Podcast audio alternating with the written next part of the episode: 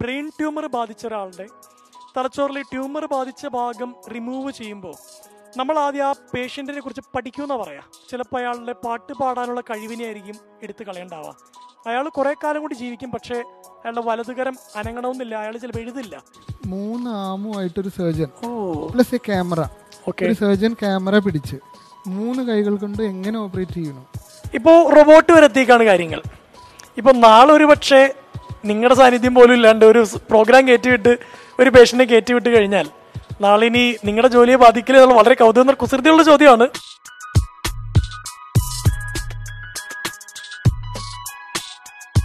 എല്ലാവർക്കും നമസ്കാരം. പെട്ടെന്ന് ഈ വീഡിയോ ഇങ്ങനെ സ്ക്രോൾ ചെയ്ത് മുകളിലോട്ട് പോവാണ്ട് ഇത് ഫുള്ള് കാണണമെന്ന് ഹമ്പിളായിട്ട് റിക്വസ്റ്റ് ചെയ്യാണ്.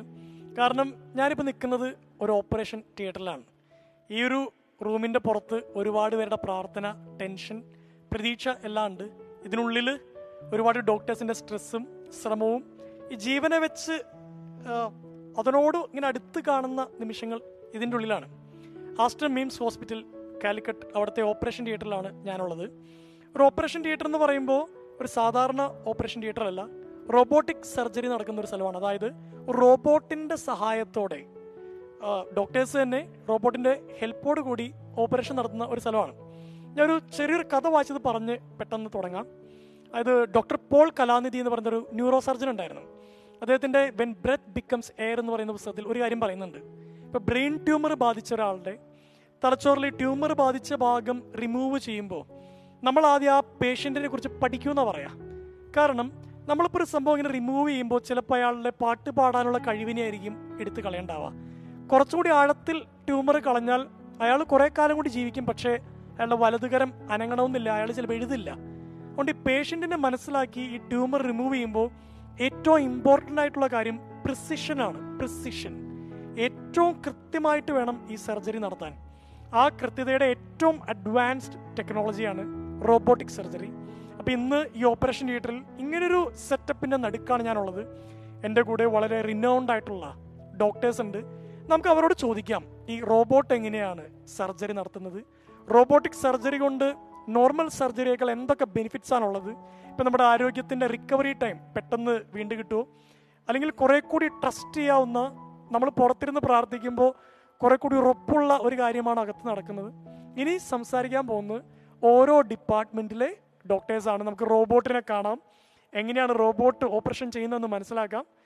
Wait for a minute surgery ചെയ്യാൻ സഹായിക്കുന്ന റോബോട്ട് എന്ന് പറഞ്ഞപ്പോൾ എന്റെ മനസ്സിലൊരു പിക്ചറൊക്കെ ഉണ്ടായിരുന്നു. നമ്മൾ കാണുന്ന റോബോട്ടൊക്കെ ഇല്ലേ?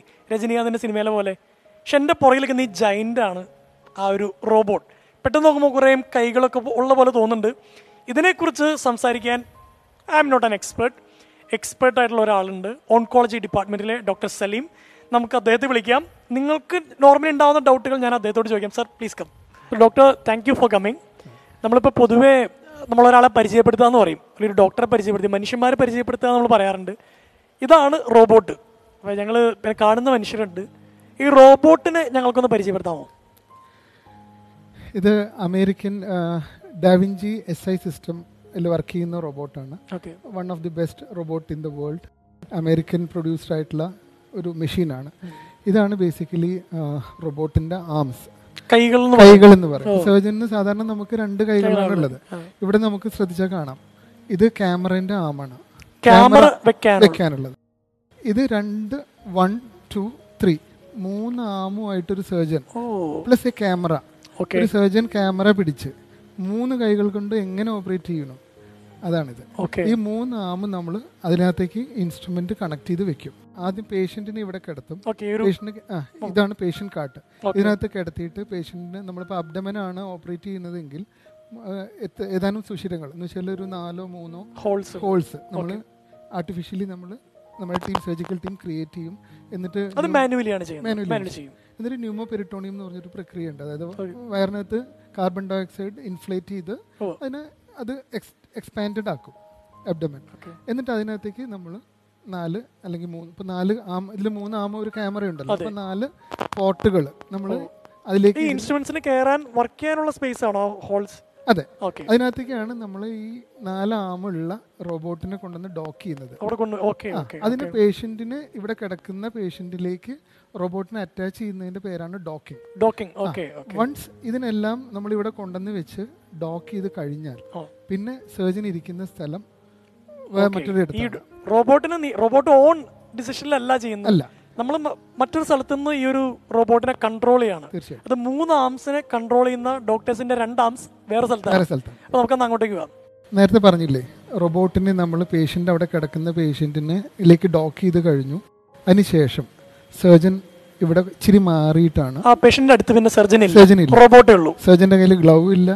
സർജൻ ഇല്ല ഒന്നുമില്ല. ഇല്ല അവിടെ റോബോട്ടും പേഷ്യന്റും പിന്നെ ഏതാനും അസിസ്റ്റൻസ് ഉണ്ടാവും. നമുക്ക് സക്ഷൻ ചെയ്യാനും അതുപോലെ പേഷ്യന്റെ അകത്ത് ഒരു പോട്ടിനകത്ത് സക്ഷൻ ചെയ്യാൻ അല്ലെങ്കിൽ ക്ലിപ്പ് അപ്ലൈ ചെയ്യാൻ ബ്ലീഡിങ് പോയിന്റ് ഉണ്ടെങ്കിൽ നമ്മൾ ആർട്ടിഫിഷ്യൽ ക്ലിപ്സ് അപ്ലൈ ചെയ്യും സൂച്ചേഴ്സ് അപ്ലൈ ചെയ്യും. അപ്പോൾ അത് ഫീഡ് ചെയ്യാനും ഒക്കെ ആയിട്ടുള്ള ഹെൽപ്പേഴ്സ് ഉണ്ടാവും അപ്പോൾ സർജൻ ഇരിക്കുന്നത് ഇതാ ഇതാണ് സർജൻ കൺസോൾ കൺസോൾ ഓക്കെ ഇതിനകത്ത് സർജൻ ഇവിടെയാണ് ഇരിക്കുക.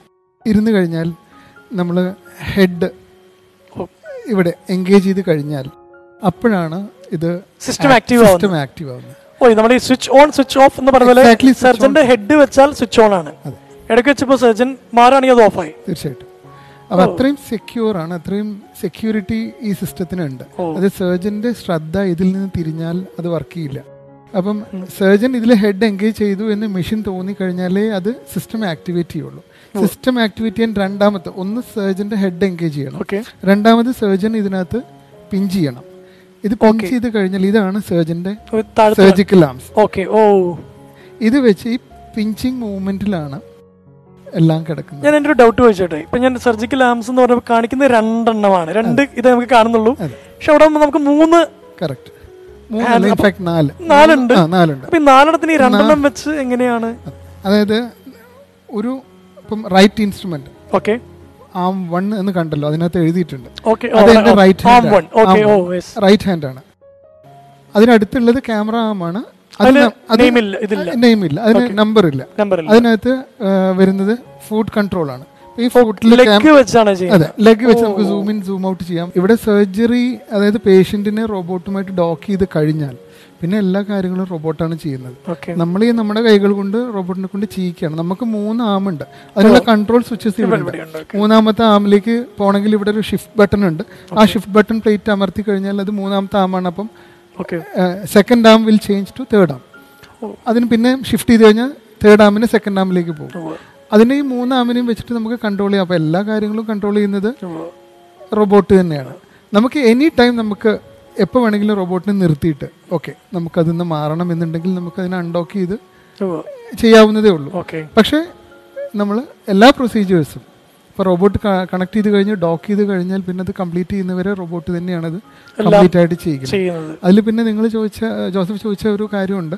അത് എത്ര സേഫ് ആണ് അതെ അതായത് സേഫ്റ്റി എന്ന് പറയുമ്പോൾ നമുക്ക് ഞാൻ പറഞ്ഞുവല്ലോ ട്വൽവ് എക്സ് മാഗ്നിഫൈഡ് വ്യൂ ആണ്.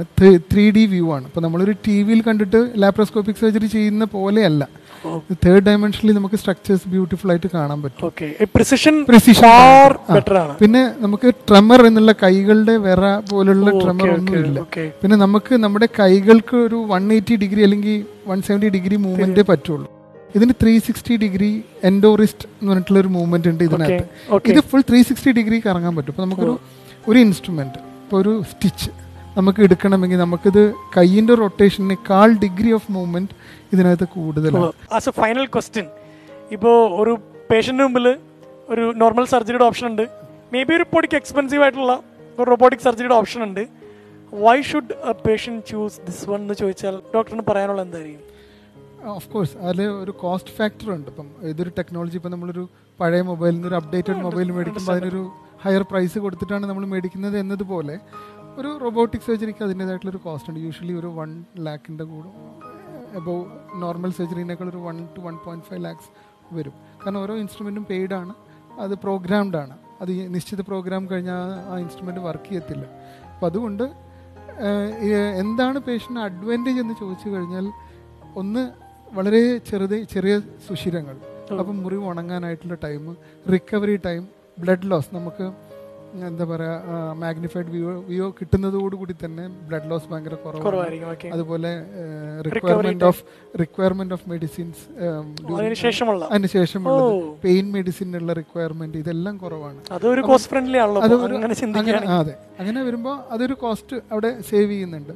മാത്രമല്ല ഒരു രണ്ടാഴ്ച കഴിഞ്ഞ് ജോലിക്ക് ചെയ്യ ചേരേണ്ട ആൾ ഒരാഴ്ച തന്നെ ജോലിക്ക് ചേരുക എന്ന് പറയുമ്പോൾ അദ്ദേഹത്തിന്റെ പ്രൊഡക്ടിവിറ്റി ഫോർ ദാറ്റ് കമ്പനി അല്ലെങ്കിൽ ആ ഫാമിലിയിലേക്കുള്ള അവൈലബിലിറ്റി അവൈലബിലിറ്റി അതെല്ലാം കൂടാണ്. ഓക്കെ അപ്പോൾ ഇത് കാണുന്ന ആളുകൾ ഇനി അതിനെക്കുറിച്ച് കൂടുതൽ മനസ്സിലാക്കട്ടെ. Thank you for your time Thank you, wonderful. Explanation Thank you, thank you so thank much കേട്ടോ താങ്ക് യു ഇപ്പോൾ എന്റെ കൂടെ ഉള്ളത് യൂറോളജി ഡിപ്പാർട്ട്മെന്റിലെ ഡോക്ടേഴ്സാണ് അതായത് kidney cancer prostate cancer kidney transplantation ഇതെല്ലാം റോബോട്ടിന്റെ സഹായത്തോടു കൂടി സർജറി നടത്തുന്ന ഡോക്ടേഴ്സാണ് ഇനി നമുക്ക് അവരിൽ നിന്ന് കൂടുതൽ കാര്യങ്ങൾ കേൾക്കാം.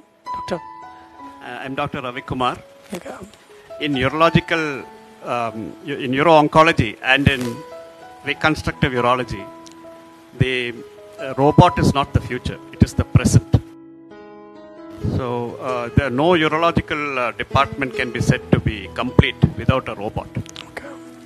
The robot combines the advantages of a keyhole laparoscopic surgery with the precision and versatility of a open surgery. Uh, Dr. Abhay Anand will tell us more details about the cases that we do.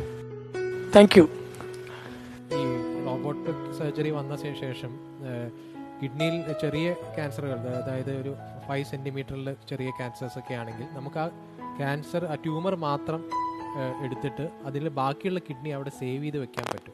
Normal സർജറിയിൽ അങ്ങനെ ഒരു option normal സർജറിയിലും അങ്ങനെ ഒരു option ഉണ്ട്. പക്ഷേ അത് difficult ആണ്. ആ അത് ഡിഫിക്കൽട്ട് ആണ് അത് മാത്രമല്ല നോർമൽ സർജറിയിൽ ഭയങ്കര വലിയ മുറിവിട്ട് ഇൻസിഷൻ ഇവിടെ വാരിയെല്ലൊക്കെ മുറിച്ചെടുത്ത് അങ്ങനെ ഒരു കുറച്ച് ഭയങ്കര മോർബിഡിറ്റി ഉള്ള സർജറിയാണ് ഓക്കെ പക്ഷേ ഇത് റോബോട്ടിക് സർജറി വഴി ചെയ്യുമ്പോൾ നമുക്ക് ചെറിയ ഈ പറഞ്ഞ പോലെ ചെറിയ സുഷിരങ്ങൾ വഴി ചെയ്യാൻ പറ്റും. ഉം, അതിന്റെ അഡ്വാന്റേജ് എന്താണെന്ന് വെച്ചാൽ നമുക്ക് ആ കറക്റ്റ് ട്യൂമർ മാത്രം എടുത്ത് ഒഴിവാക്കാൻ പറ്റും. ആൻഡ് ട്യൂമർ ഉള്ള ട്യൂമർ കംപ്ലീറ്റ് ആയിട്ട് ഒഴിവാക്കാൻ പറ്റും. Precision. And saving the rest of the kidney and with minimal ബ്ലീഡിങ്ങോ അങ്ങനത്തെ മറ്റ് കോംപ്ലിക്കേഷൻസ് ഒന്നും കൂടാതെ നമുക്ക് ഏറ്റവും കറക്റ്റ് ആയിട്ട് ചെയ്യാൻ പറ്റും. പിന്നെ ഉള്ളത് ലാപ്രോസ്കോപ്പി വഴിയും ഇത് ചെയ്യാൻ പറ്റും. പക്ഷേ റോബോട്ടിലെ അഡ്വാന്റേജ് എന്താ വെച്ചാൽ ഇത് നമ്മൾ ഈ ആ ട്യൂമർ എടുത്ത ശേഷം വി ഹവ് ടു അത് സ്യൂച്ചർ ചെയ്യണം. അത് റിപ്പയർ ചെയ്യണം കിഡ്നി ബാക്കിയുള്ള കിഡ്നി സോ അങ്ങനത്തെ റിപ്പയർ ചെയ്യാൻ ഏറ്റവും നല്ലത് റോബോട്ടിക് ആംസ് വഴിയാണ്. ഈ പറഞ്ഞ പോലെ പ്രിസിഷൻ ആൻഡ് ട്രെമേഴ്സ് ഉണ്ടാവില്ല. പിന്നെ ഈസിലി ചെയ്യാൻ പറ്റും. ജസ്റ്റ് ലൈക്ക് ഓപ്പൺ സർജറി ചെയ്യുന്ന പോലെ തന്നെ നമുക്ക് ഈസിലി ചെയ്യാൻ പറ്റും. ആൻഡ് ഈ കിഡ്നി ക്യാൻസർ സർജറി നമ്മൾ ടൈം ലിമിറ്റ് വെച്ച് ചെയ്യണം. ബിക്കോസ് കിഡ്നിയിലേക്കുള്ള രക്തോട്ടം സ്റ്റോപ്പ് ചെയ്ത ശേഷമാണ് നമ്മൾ ആ കിഡ്നി ട്യൂമർ എടുക്കുന്നത്. അപ്പോൾ അധികം നേരം രക്തോട്ടം നിലച്ചാൽ ആ കിഡ്നി പിന്നെ വർക്ക് ചെയ്യാൻ ബുദ്ധിമുട്ടാവും. അപ്പോൾ within twenty or maximum twenty twenty five മിനിറ്റ്സിനുള്ളിൽ ഈ സർജറി കംപ്ലീറ്റ് ചെയ്യണം. അപ്പോൾ അത്രയും ഫാസ്റ്റ് ആയി ചെയ്യണമെങ്കിലും it is speed speed and precision minimal complications ബ്ലീഡിങ്ങോ അല്ലെങ്കിൽ എന്തെങ്കിലും ഉണ്ടെങ്കിൽ നമുക്ക് ഈസിലി ഡീൽ ചെയ്യാൻ പറ്റും.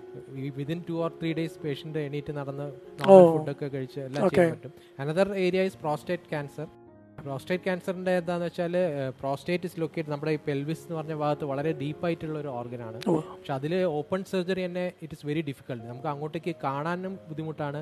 കൈകൾ എത്താനും ഓപ്പൺ സർജറി ചെയ്താലും കൈകളും നമ്മുടെ ഉപകരണങ്ങൾ എത്താൻ ബുദ്ധിമുട്ടാണ്. അങ്ങനത്തെ ഒരു സ്ഥലത്താണ് അത് ലൊക്കേറ്റ് ചെയ്യുന്നത് അങ്ങനത്തെ ഓർഗൻസിലേക്ക് this റോബോട്ടിലുള്ള arms it will go very deep നമുക്ക് വളരെ അതിന്റെ അടുത്തേക്ക് പോകാൻ പറ്റും. അടുത്തേക്ക് പോയിട്ട് ഉള്ളിൽ ക്യാമറ അകത്തേക്ക് പോയിട്ട് അടുത്തുനിന്ന് ആ പ്രോസ്റ്റേറ്റിന്റെ അടുത്തുനിന്ന് സർജറി ചെയ്യുന്ന പോലെ ഉണ്ടാവും. We can easily remove that prostate നിങ്ങളുടെ ജോബും കുറച്ചുകൂടി ഈസിയാണ് ആൻഡ് ഈ പ്രോസ്റ്റേറ്റ് എടുക്കുമ്പോഴും അതിന് ചുറ്റുള്ള മറ്റു പല സ്ട്രക്ചേഴ്സ് ഉണ്ട്. നെർവ്സ് ഉണ്ട് മറ്റ് അങ്ങനെ കുടലുണ്ട്.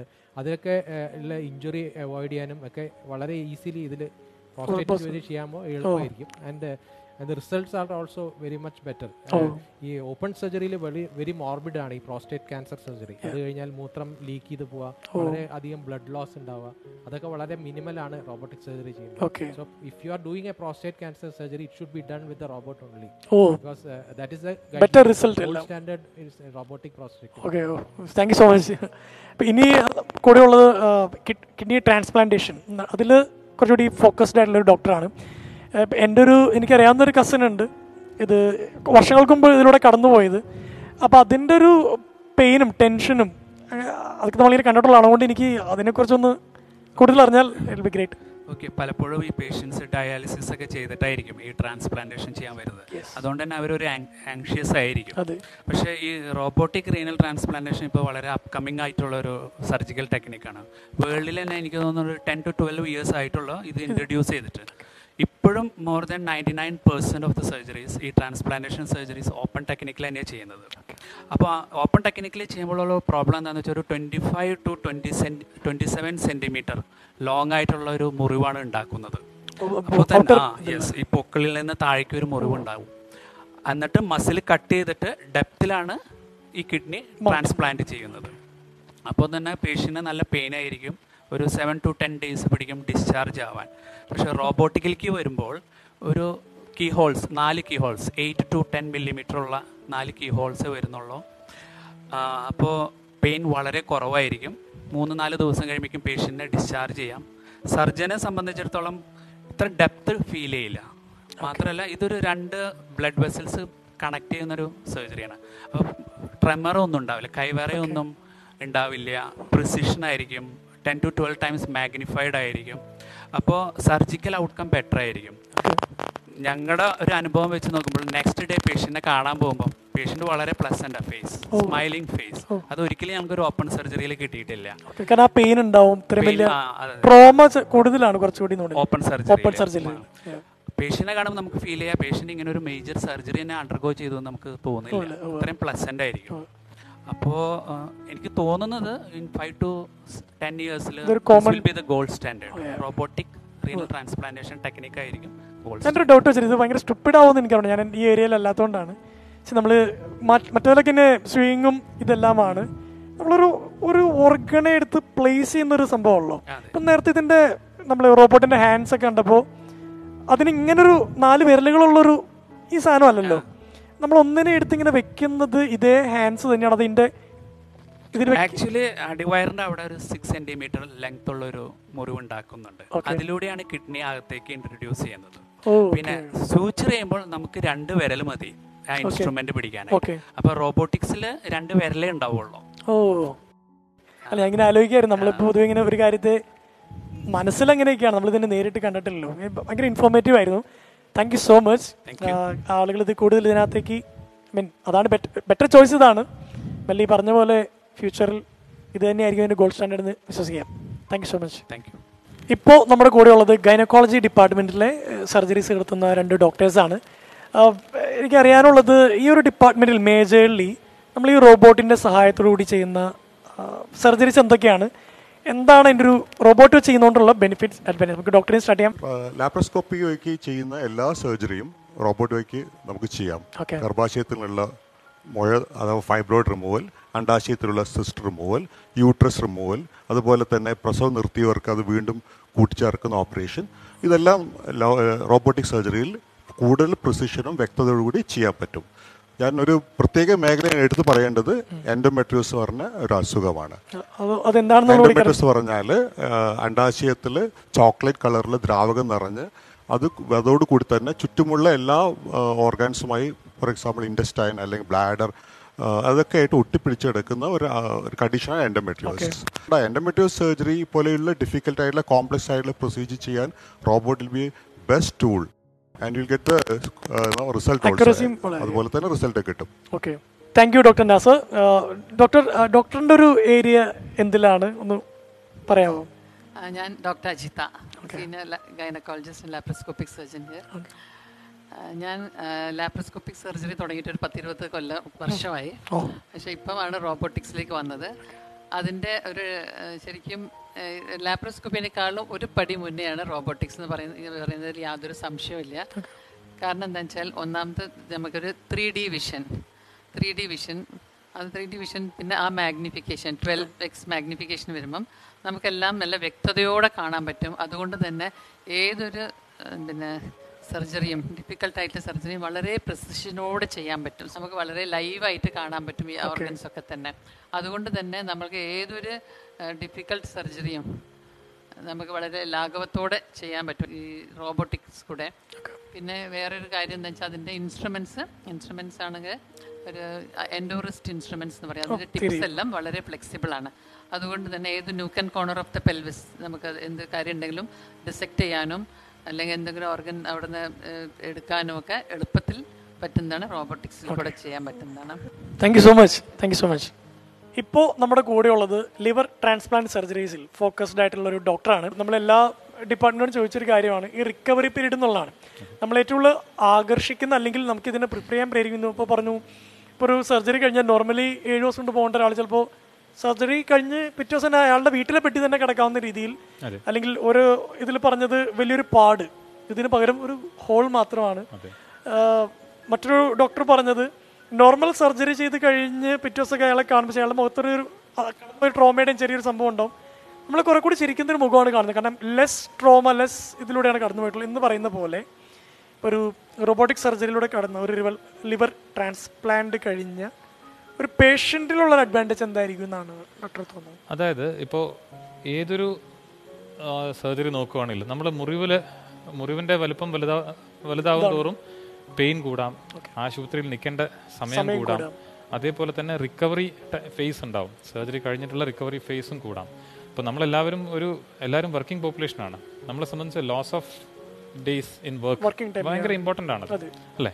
അപ്പം അത് മിനിമൈസ് ചെയ്യാന്നുള്ളതാണ്. അപ്പം as early as possible social ആക്ടിവിറ്റീസായിട്ട് മുന്നോട്ട് പോകാം ആസ് ഏർലി ആസ് പോസിബിൾ ജോബിലോട്ട് തിരിച്ചു വരാമെന്നുള്ള ആ ഒരു അഡ്വാന്റേജ് എപ്പോഴും ഈ ലാപ്രോസ്കോപ്പിക് അല്ലെങ്കിൽ മിനിമൈ ഇൻവേസീവ് അല്ലെങ്കിൽ റോബോട്ടിക് സർജറീസിൽ ഡെഫിനറ്റ്ലി കിട്ടുന്നതാണ്. ഓക്കെ അത് ലിവർ സർജറീസ് മാത്രമല്ല അതിന് വയറിലെ ഏത് സർജറി ആയിക്കോട്ടെ ആമാശയവുമായി ബന്ധപ്പെട്ടായിക്കോട്ടെ പാൻക്രിയാസ് കൊടലുമായി. കുടലുമായി ബന്ധപ്പെട്ട എല്ലാത്തിലും ഇത് ആപ്ലിക്കബിൾ ആണ്. അതിന് നോർമൽ സർജറി ആണെങ്കിലും ക്യാൻസർ റിലേറ്റഡ് സർജറീസ് ആണെങ്കിലും എല്ലാത്തിനും ഇത് ആപ്ലിക്കബിൾ ആണ്.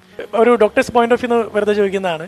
ഇപ്പോൾ normally without the help of robot and with the help of robot ഡോക്ടറിന്റെ ഒരു ഫിസിക്കൽ പെർസ്പെക്റ്റീവിൽ ഒരു ടയറിങ് ക്ഷീണം എന്നുള്ള പെർസ്പെക്റ്റീവിൽ എത്രത്തോളം ഒരു വ്യത്യാസമുണ്ട്? നല്ല ക്വസ്റ്റൻ അത്. നമ്മൾ നോക്കുകയാണെങ്കിൽ ലോങ് സർജറീസ് ആണ് ട്രാൻസ്പ്ലാന്റ് ഓപ്പറേഷൻസും അതുപോലെ കോംപ്ലക്സ് സർജറീസ് ഒക്കെ. ഈ ലോങ് സർജറീസ് നിന്ന് ചെയ്യുന്നതും അതുപോലെ ഡോക്ടേഴ്സ് ഡോക്ടർ ടീമിലെല്ലാവരും ഒരു കംഫർട്ടബിൾ ആയിട്ട് ഇരുന്ന് ചെയ്യുന്നതും തമ്മിൽ ഭയങ്കര ഡിഫറൻസ് ഉണ്ടാവും. കാര്യം അത് അവരുടെ വർക്ക് എഫിഷ്യൻസി കൂട്ടും. കംഫർട്ടബിൾ ആയിരിക്കും ചെയ്യുന്നത്. അതേപോലെ തന്നെ കുറച്ചുകൂടെ ക്ലിയർ ആയിട്ട് കുറച്ചുകൂടെ പ്രിസൈസ് ആയിട്ട് ചെയ്യുമ്പോൾ ഔട്ട്കംസും ബെറ്റർ ആവാനേ സാധ്യതയുള്ളൂ. ഞാനിപ്പോൾ ഡോക്ടേഴ്സിനോട് ചുമ്മാ ചോദിക്കുകയായിരുന്നു. കാരണം ഇത്ര നേരത്തെ സർജറി ആണല്ലോ അപ്പോൾ എന്നോട് പറഞ്ഞു ഇവിടെ ഒരു ഇൻസ്ട്രുമെന്റിൽ പാട്ടൊക്കെ വെക്കാന്നാണ് എന്നോട് പറഞ്ഞത്. ചെറിയ മ്യൂസിക് ഒക്കെ വെച്ച് അങ്ങനെ കാരണം കംഫർട്ടബിൾ ആയിട്ട് സർജറി ചെയ്യാമല്ലോ നിങ്ങൾക്കുള്ള പ്ലേലിസ്റ്റ് ഒക്കെ തയ്യാറാക്കി. കാരണം ഇവർക്കും മെന്റലി ആ ഒരു കാംനെസ് ഇതിനകത്ത് അനിവാര്യമാണല്ലോ. ഒരു സർജറിയിൽ ഡോക്ടേഴ്സ് മാത്രമല്ല അല്ലാത്ത ടീംസും ഉണ്ട്. അനസ്തീസിയ ഡോക്ടേഴ്സ് ഉണ്ട് ടെക്നീഷ്യൻസ് കാണും നഴ്സസ് ഉണ്ടാവും. എല്ലാവരും കംഫർട്ടബിൾ ആയാലേ ആ സർജറിയുടെ ഫ്ലോ ഫുൾ എഫക്റ്റിലോട്ട് വരുള്ളൂ.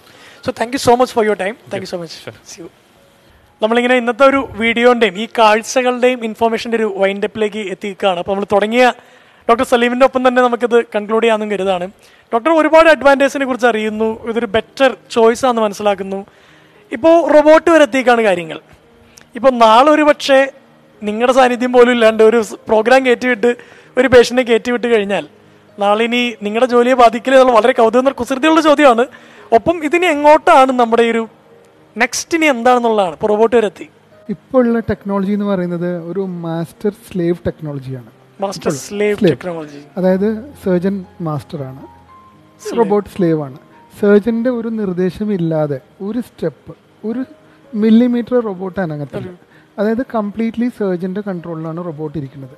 അപ്പം സർജൻ എന്ത് കമാൻഡ് ആ ഫിംഗർ മൂവ്മെന്റിലൂടെ കൊടുക്കുന്നുവോ? അതാണ് റോബോട്ട് അനുസരിക്കുന്നത്.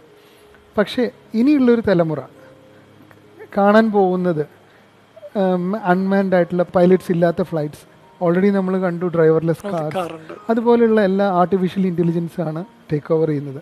ഇപ്പം നമ്മളൊരു ഒരു സർജറി ഇപ്പം ഒരു ആയിരം സർജൻസ് പെർമിറ്റേഷൻ കോമ്പിനേഷനിൽ ഒരേ സർജറി അവർ ആയിരം സ്റ്റെപ്പിൽ പെർഫോം ചെയ്യുകയാണെങ്കിൽ തൗസൻഡ് ഡിഫറെന്റ് വേസിൽ ഒരു പെർട്ടിക്കുലർ പ്രൊസീജിയർ ചെയ്യാൻ പറ്റും എന്ന് വിചാരിക്കുക. ആ തൗസൻഡ് പ്രൊസീജിയർ ഒരാളെ കൊണ്ട് ചെയ്യാൻ പറ്റില്ല. അയാൾക്ക് അയാൾ ട്യൂൺ ചെയ്ത അയാളുടെ ശീലിച്ച് വന്ന ഒരു പ്രൊസീജിയറാണ് അത് ചെയ്യാൻ പറ്റുള്ളൂ. ആ ആയിരം പ്രൊസീജിയറിന് ഒരു റോബോട്ടിലേക്ക് ഫീഡ് ചെയ്ത് കഴിഞ്ഞാൽ റോബോട്ടിന് ഒരു ആർട്ടിഫിഷ്യൽ ഇന്റലിജൻസും കൂടി വന്നു കഴിഞ്ഞാൽ ഏതൊരു കോംപ്ലക്സ് സർജറിയും ആയിരം സർജൻസിന്റെ എക്സ്പീരിയൻസ് ഒറ്റയടിക്ക് റോബോട്ടിന് കിട്ടും. അപ്പോൾ complete surgeries robot take over ചെയ്യുന്നൊരു കാലം വിദൂരമല്ല ഞാൻ പ്രതീക്ഷിക്കുന്നത് എത്രത്തോളം മുമ്പോട്ട് പോകുന്ന എന്ത് അഡ്വാന്റേജും അഡ്വാൻസ് ടെക്നോളജിയും at end of the day മനുഷ്യന് ഉപകാരപ്പെടുന്ന ആവട്ടെ എന്ന് മാത്രം പ്രതീക്ഷിക്കുന്നു. Thank you for your time wonderful experience ആയിരുന്നു. എനിക്ക് ഇതിന്റെ ഉള്ളിലകത്ത് കയറി ഇങ്ങനെ എക്സ്പീരിയൻസ് ചെയ്യാൻ പറ്റിയതും അതുപോലെ നമ്മൾ ഇതുവരെ കണ്ട് ഇതുവരെ കണ്ടു എന്നൊന്നും അറിയില്ല അവർ. ഇതുവരെ ലാസ്റ്റ് വരെ കണ്ടു നിന്ന നിങ്ങൾക്ക് ഇത് ഉപകാരപ്പെടുന്ന നാളൊരു ഒരു ക്രൈസിസ് വരാതിരിക്കട്ടെ. എന്തെങ്കിലും വന്നാൽ ഇങ്ങനൊരു ഓപ്ഷൻ ഉണ്ട് എന്ന് മനസ്സിലാക്കാൻ ഈ ഒരു വീഡിയോ അവർക്ക് ഉപകാരപ്പെടട്ടെ thank you very thank much you so much